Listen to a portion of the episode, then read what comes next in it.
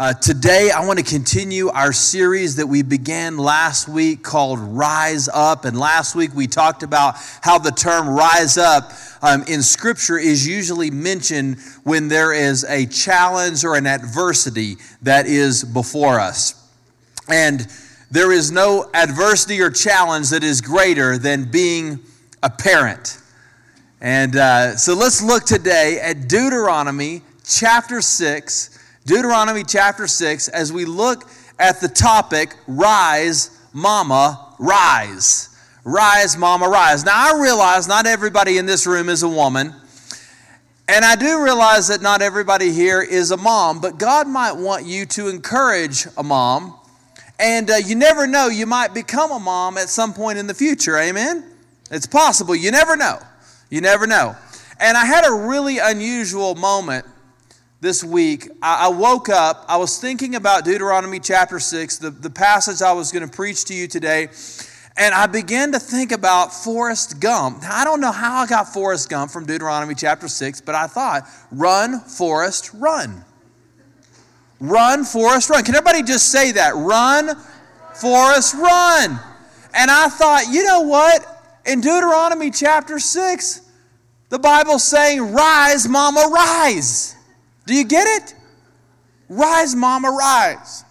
So here we go today. Rise, mama, rise. Rise, mama, rise. We need moms. We need families. We need the home, don't we? Uh, experts tell us that we need moms more than ever. Three fourths of teen suicides come from homes with absentee parents.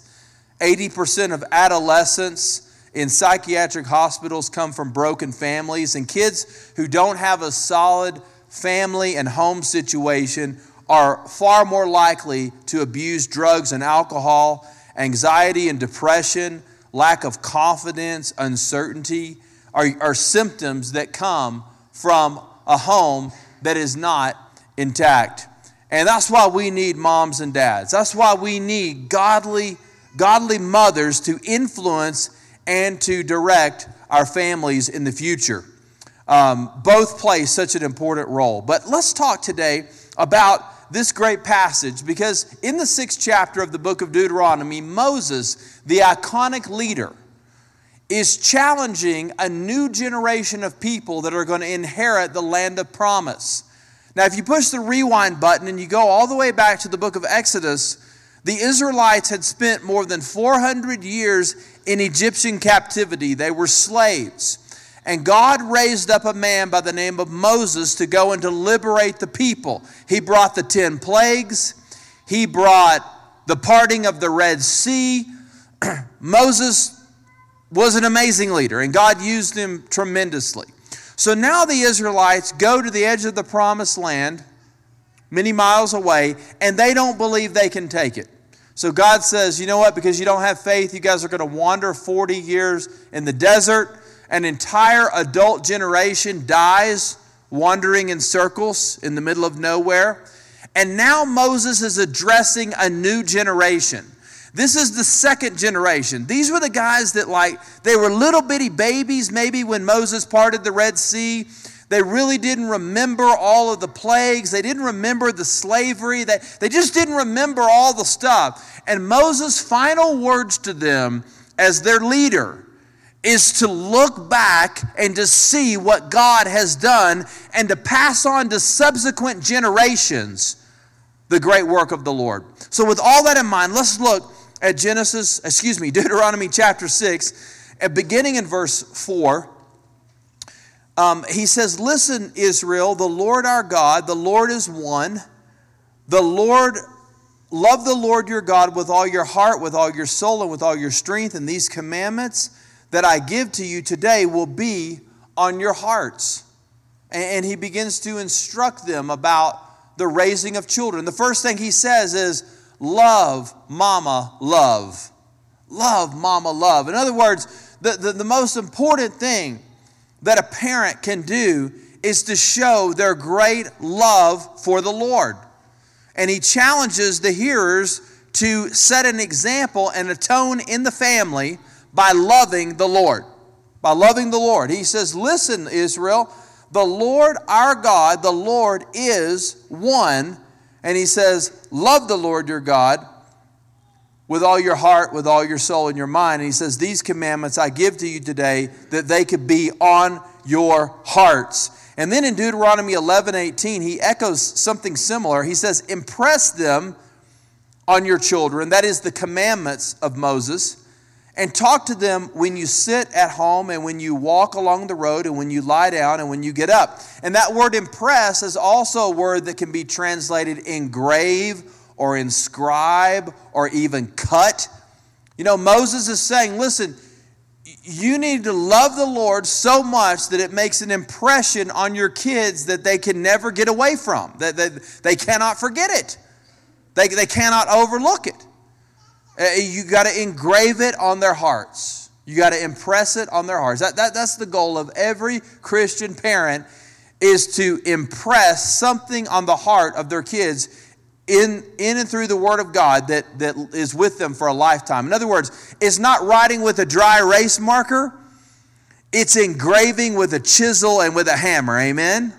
That's what we want to do, right? We want to leave a mark on the life of our kids that is something that will be with them forever, and that is to love God and to love His commands. Uh, we ought to do that. Our parents will be, our kids will be not just what we say, but our kids will be what we model for them.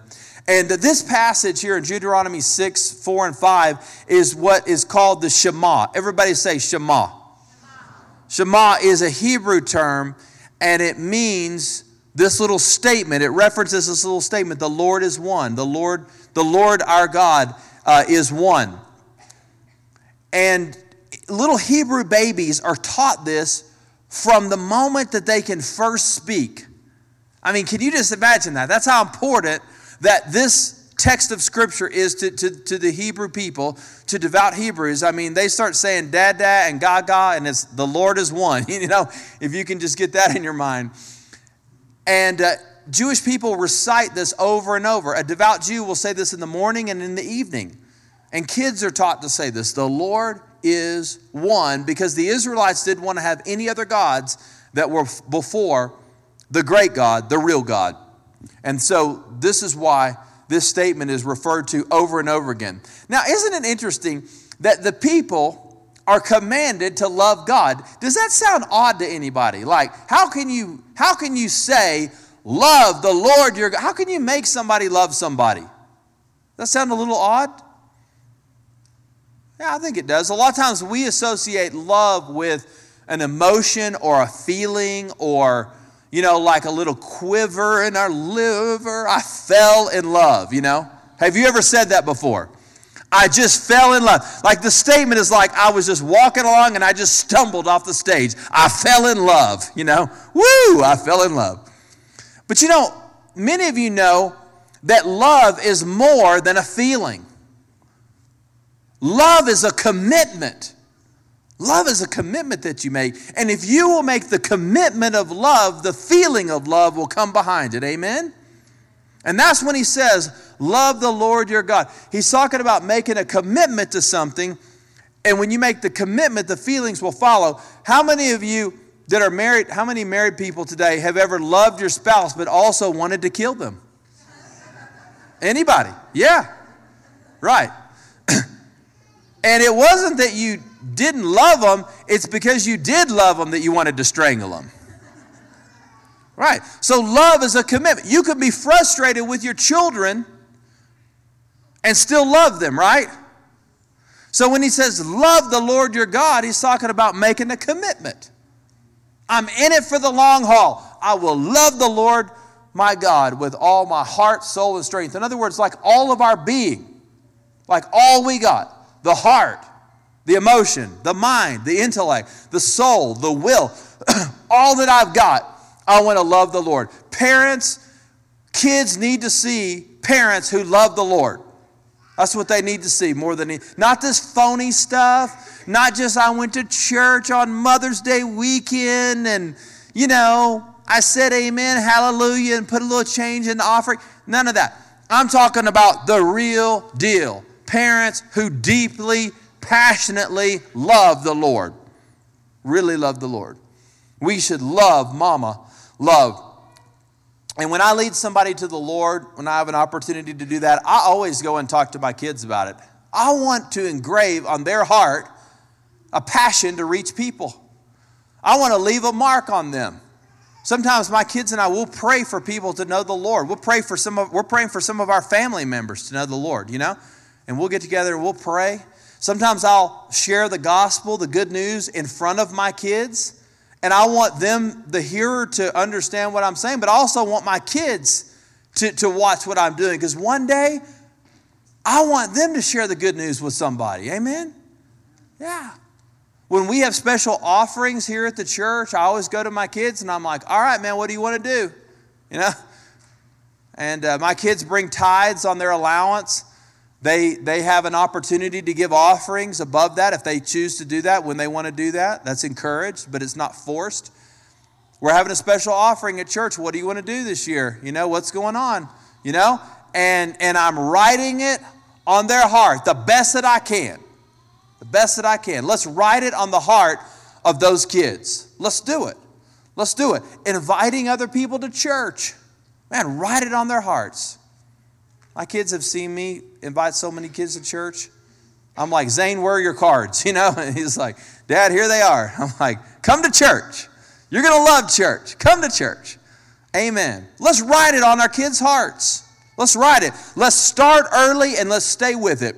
Um, the evangelical psychologist James Dobson says that by the sixth year, the major opportunity to impress the spiritual direction of a child has already passed. Can you believe that? Now, this doesn't mean that we don't have responsibilities beyond six years old.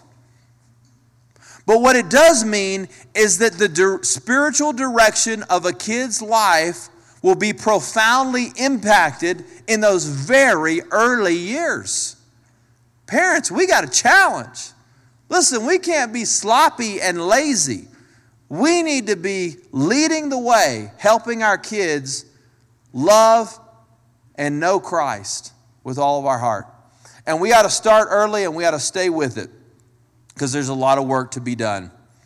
A lot of work to be done. Love, mama, love. But we also got to teach, mama, teach.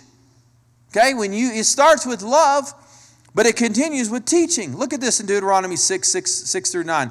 Uh, These commandments that I give to you today are to be on your hearts, impress them on your children, talk about them when you sit at home and when you walk along the road and when you lie down and when you get up and tie them as symbols on your hands and bind them on your foreheads and write them on the door frames of your house and your gates. He says you got to teach the kids. Okay, you set the example by love, but you have to teach. How do we how do we teach our kids? Well, we teach them all the time. And this passage sounds so weird when it's talking about bind them on your hands and put them on your foreheads and all that. Did you know if you go to the Wailing Wall in Jerusalem, or if you're around devout Jewish families, they still do this. Uh, and in ancient times, they did it, and they still do it today they will bind a leather box to their left arm facing their heart with passages of scripture that have been written in it. And it in the, the leather straps tie around the hand. Maybe you've seen it before, the fingers and all that. They will also wear a similar box on the top of their head. You know, and it kind of goes around the chin, kind of like a football helmet, you know? a little bit, like the straps go around and they got the Word of God. Now, it looks kind of strange, right? If you saw somebody on the street with a box on their head and on their arm, you'd be like, that's a little odd. But this was the Hebrew way of keeping the Word of God close to their heart and at the forefront of their mind. Amen? And so here Moses is saying, guys, don't get away from the Word.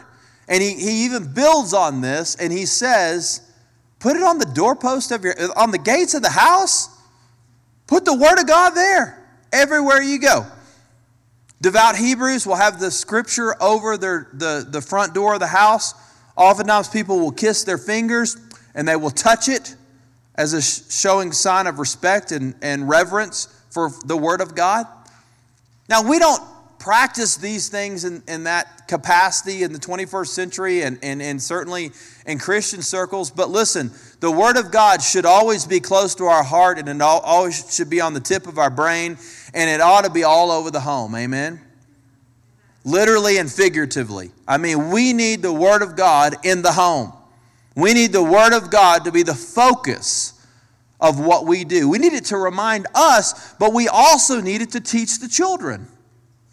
Moses is saying, listen, it's not good enough for you guys to just talk about how much faith you have. You have to pass it on. Are you passing on your faith to the next generation, to your children? Are your kids going to love the Lord as much or more than you do? Have you set the stage for that to happen? We got to teach. We got to teach. And he says here, the teaching is not formal. It's not like, hey, little Johnny, come sit down in this desk and let me lecture you. You know, it's Bible time. Actually, the description that Moses gives to us is actually very informal. It's like when you lie down and when you get up and you walk down the street and, you know, when you're sipping some lemonade and when you're cooking dinner and on Saturday morning and on Thursday night and on Wednesday afternoon and, you know, before school and after school. And it's just like the normal traffic patterns, the rhythms of life are the great opportunity to talk about the things of God. It should be spontaneous. It should be, it should be uh, something that is not necessarily always provoked or planned but it's something that happens, right? That doesn't mean we can't plan some conversations because we probably need to have some conversations. We know at certain stages we need to talk to kids about this and this and this. But but it also ought to be a lifestyle, I think is what Moses is saying. Like we should always be teaching. It's not like I checked the box. Oh, I had this talk with my kid and I told him this. And I, no, you're, you're, ta- you're telling them the same thing over and over and over again. How many of you know that to be true as a parent, right? If you want to get your kids to do something, you don't tell them one time, right? I coach the fifth grade basketball team. You guys know that? I tell my kids, you know, 10 times to do something, it still doesn't happen. I was like, this is a lot like parenting, isn't it? Repetition. Moses is saying you have to keep repeating it. And you say the same thing in a lot of different ways and a lot of different contexts when things come up. We were watching the news the other day and a, a, issue came up that's facing our country, a social issue. And my kids were like, Dad, what's a blah, blah, blah? And I was like, Well, let me tell you. And we just, I paused the TV and we just had a little five minute talk about this topic. And this is what we believe. And this is what the Bible says. This is what God thinks about that. Got it? You know, okay, awesome. You know, on to the next thing. And then, you know, I'm sure we'll continue to have other conversations about that topic and many others. And it was just one of those impromptu conversations. Also, these things cannot always be planned. I had a, a, a spiritual mentor of mine tell me when I was newly married, we had no children, and uh, he had teenagers. It was an older man in our church. And he said, Ryan, he said, when you're raising kids, and he said, especially teenagers, you, you cannot miss some of those moments to talk to kids about certain things because there's certain times when kids are open to talk about something and if you're not paying attention or you're too busy you'll miss that opportunity and then you'll try and go back and have that conversation and they'll be like oh no dad i'm good i don't want to talk about that he said so when the door opens and it's always at an inconvenient time for the parents, right? It's always like when you're tired, when you don't want to talk about that, then, then it's like boom, then it opens. But we have to we have to seize the moments. We have to seize that time. Uh, we, we, we, we gotta we gotta not we gotta realize it's not a tw- it's not a break. I mean, we, it's a twenty four seven deal when you're a Christian parent. You're you're on all the time. Now, Jesus taught that God is not concerned with the external trappings of religion. What He wants is a true transformation of the heart.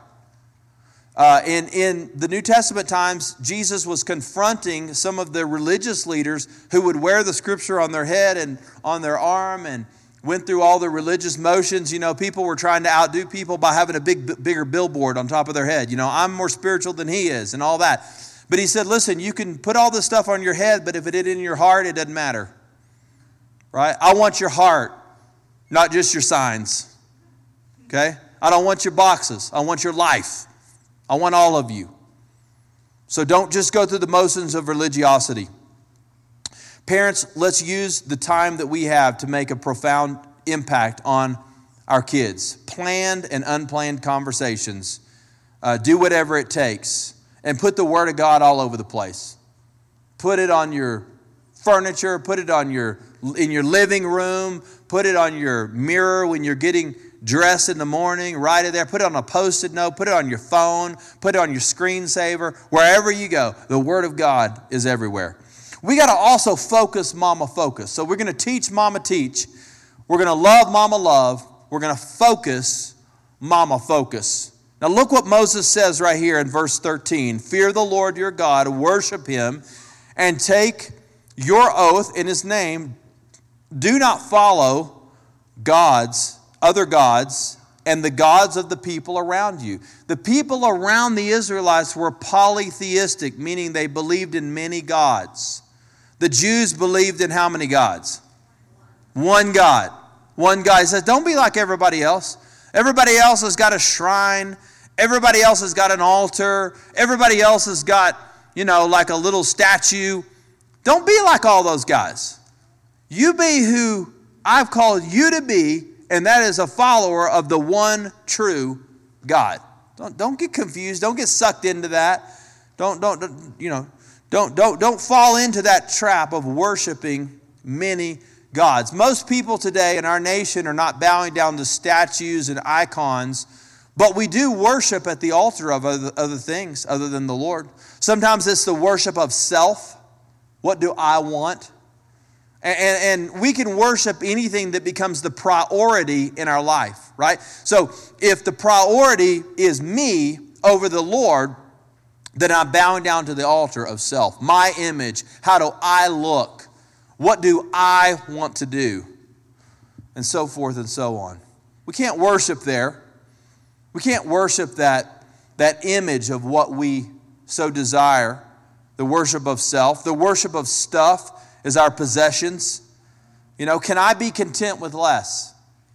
Do I have to have certain things to feel good about my life? You know, back in the day when you bought things, you had to go to a store and they were only open between this hour and this hour, and then you had to take it home with you. Today, you can shop 24 7. For some of us, that's dangerous, isn't it? I mean, you can shop all night long. I got to have more stuff. I got to have more stuff. Listen, stuff is great. Let's don't worship the stuff. Amen?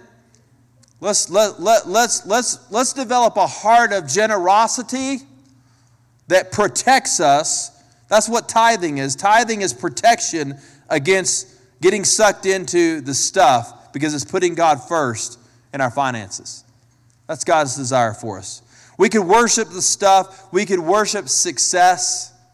I got to have this rank, I got to have this influence, I have to have uh, this value uh, to feel good. I could worship security. If I just had this much, I would feel good. But God wants us to worship the Savior.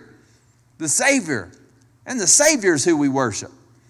And we need to teach kids about the Savior. Now, when Moses says we should love the law of God, that sounds kind of boring. Why should I love the Ten Commandments? Why should I love that? Most people run from the Ten Commandments, right? Why should I love that? But the reason that God gave us the law and the commandments was to teach us that we need a Savior. Did you know that? Because we look at the teachings of the Old Testament and we look at the teachings of the New Testament and we look at that and we go, I am incapable of keeping the letter of the law. I cannot live a perfect life. Wow, I need help. I need to be redeemed. I need the Lord Jesus. I need a Savior. And so when we look at the law of God and the law of Moses, we see our own imperfections and we see our need for redemption. We see that we need Christ. So, what do we do? Well, Mama, we got to answer. We got to answer these great questions. Because listen, if you're a mom, you're going to be asked questions. Why does the Bible say this? Why does God want that? What about this, that, and the other? Look at Deuteronomy 6:20. When your son asks you in the future, What is the meaning of the decrees and statutes and ordinances that the Lord our God has commanded you? Tell him, We were slaves of Pharaoh in Egypt, but the Lord brought us up out of Egypt with a strong hand. Before our eyes, the Lord inflicted great and devastating signs and wonders on Egypt, on Pharaoh, and all of his household. But he brought us from there in order to lead us and to give us the land that he swore to our fathers. And the Lord commanded us to follow all these statutes and to fear the Lord our God for our prosperity, always for your preservation, as it is for today. And then in verse 25, righteousness will be ours if we are careful to follow every one of these commands before the Lord our God as he has commanded us. Now, a bunch of stuff in there, but check this out, man. Answer mama, answer. So when your kids ask you questions, why do we keep the commandments? Why do we read the Sermon on the Mount? Why do we go to church all the time? Why does God say do this and not do that? He says, answer them with telling them the story of what God has done. He says, God brought you up out of Egypt. I got a question today. What has God brought you out of? What has God delivered you from? How has God transformed your heart and your life? Did, did you used to struggle with anxiety? And then you met the Lord. Share that with your kids. Did, did, did you used to did you used to struggle with despair and then you found joy? did, did it used to be fear and now you have peace? Share your story. Moses is saying, listen, tie the answer to the redemptive purposes and the plan of God. What, what has God done in your life? We love to celebrate Mother's Day at the Heller household because we weren't sure we would ever be parents. We were on the long extended plan. You know what I'm saying? Like, I think it took us like nine, ten years to have Zane, first kid. And then we had the second kid back to back, Bren, like, it was like bang, bang, you know? once the flip, the switch got flipped, it was like, oh my goodness, you know, and we were freaking out. We had two kids. We love Mother's Day because it just reminds us that God was with us. You know, our kids know they're special because they know how difficult it was to even have the kids in the first place. And so, why should I keep the commandments, mom? Why should I follow the, de- decrees and the ordinances of God? Because God has been faithful to us in the past. That's why. And he goes on and he says, Listen, when you follow what God has said, you'll be blessed. He uses the word prosper. You'll prosper. If you want to prosper in life, do what God has said. You want to have a miserable, hard, difficult life, do it all on your own initiative in your own way. That's the recipe for heartbreak and hardship. But you want to be blessed of God, follow God's commands. Follow God's, do, do it God's way. When you date somebody, do it God's way. When you manage your finances, do it God's way. Do what God said, and you'll be blessed. You'll be blessed. The Lord has commanded us to follow all these statutes and to fear the Lord our God for our prosperity and always for our preservation. In other words, like if you want to be preserved and prosperous, do what God has said. Do what he said. I love that. I love that so much. We've been teaching our kids, um, you know, over the last few years how to pray. A few years ago, our boy was a little bit younger and he lost the arm to his transformer. Oh, this was major meltdown. Has your kid ever had a toy that, like, if it's not around, like, it's almost like, you know, the nuclear holocaust just happened. Like every the world is coming to an end. All right, so the uh, and it wasn't the whole transformer. I think it'd have been better if the whole transformer had disappeared. It was the arm of the transformer, and I was like, Gina, can I run to the store and buy this arm of the transformer? I don't know anything about transformers. She was like, No, they don't make it anymore. It's it you can't, you can't buy the arm anyway. And I'm like could we just could could we get him you know like it was green i was like could we get him an orange one she was like no he's smarter than that you, you ain't to get that by him gina's like we need to pray I'm like, all right. I was like, you can pray for transformer arms? She's like, yeah, we, will pray. Zane, come here. Let's pray and ask God to help you find your transformer. Lord Jesus, please give us the transform. You know, and Gina's like, Lord, you better come through on this one.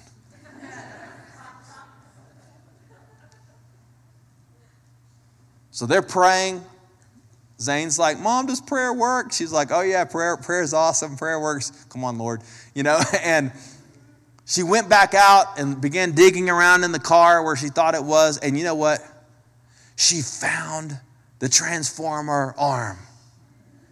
Now, I know this story sounds kind of silly that we pray for the transformer arms, but Gina wanted our kids to understand that if it matters to you, it matters to God. And even something as insignificant as a little piece of a toy can be important when we bring that to the Lord.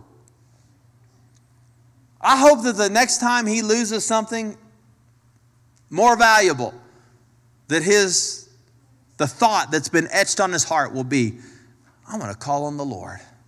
I'm going to talk to the Lord. And the Bible says we'll prosper.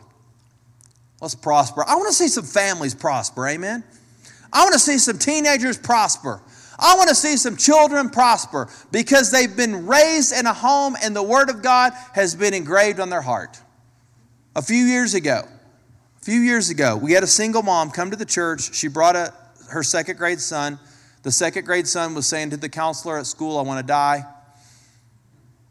The kid's getting in trouble, he's depressed all the time. The dad's not involved. The mom's doing the best she can. It's hard. She's like, I have no idea what to do. I'm going to church. So she starts showing up at church. A couple of months into their time, they're coming to church. They're coming every week, man. I mean, this mom's like, Never been to church before. She's here every Sunday. God help my family. I don't even know what I'm doing, but do something. The kids' ministry starts talking to the, to the boy. He gives his life to Christ one Sunday at church. Pretty awesome. It's like, Mom, I need to get baptized. She's like, anything, you know, please, you know, like what, whenever, whatever. The boy gets baptized. A couple weeks later, the counselor calls the mom. She's like, hey, what's going on with your kid? She said, Well, what do you mean? She said, Well, he's not getting any trouble. He doesn't want to kill himself. He, he's, he's like a normal kid. He's making good grades. He's turning in his assignment. He's just, he's just like, What in the world happened? And it was in that moment that this mom realized it was the Lord. It was God that made a difference. She came to church the next Sunday and gave her heart to Christ as well. Is that amazing? She was like, if God can do that in his life, maybe God could do something in me too. Wow. It's awesome. And this mom, in the best way she knew how, I'm telling you, she didn't even know the Bible. She didn't know the Lord. All she knew is, I'm going to do what God's put before me. I'm coming to church. Please help my son. And God started to do great things. I share that today as a word of encouragement to you today. Wherever you are, whatever's going on in your life, let's write the Word of God on the hearts of your kids. And the scripture says, so that when they get old, that they will not depart from it. Amen? That's God's desire. Mama, let's rise. Rise, mama, rise. Teach, mama, teach. Love, mama, love. Focus, mama, focus. Let's do it. Let's do great things for God by building godly homes. Let's bow together for a word of prayer.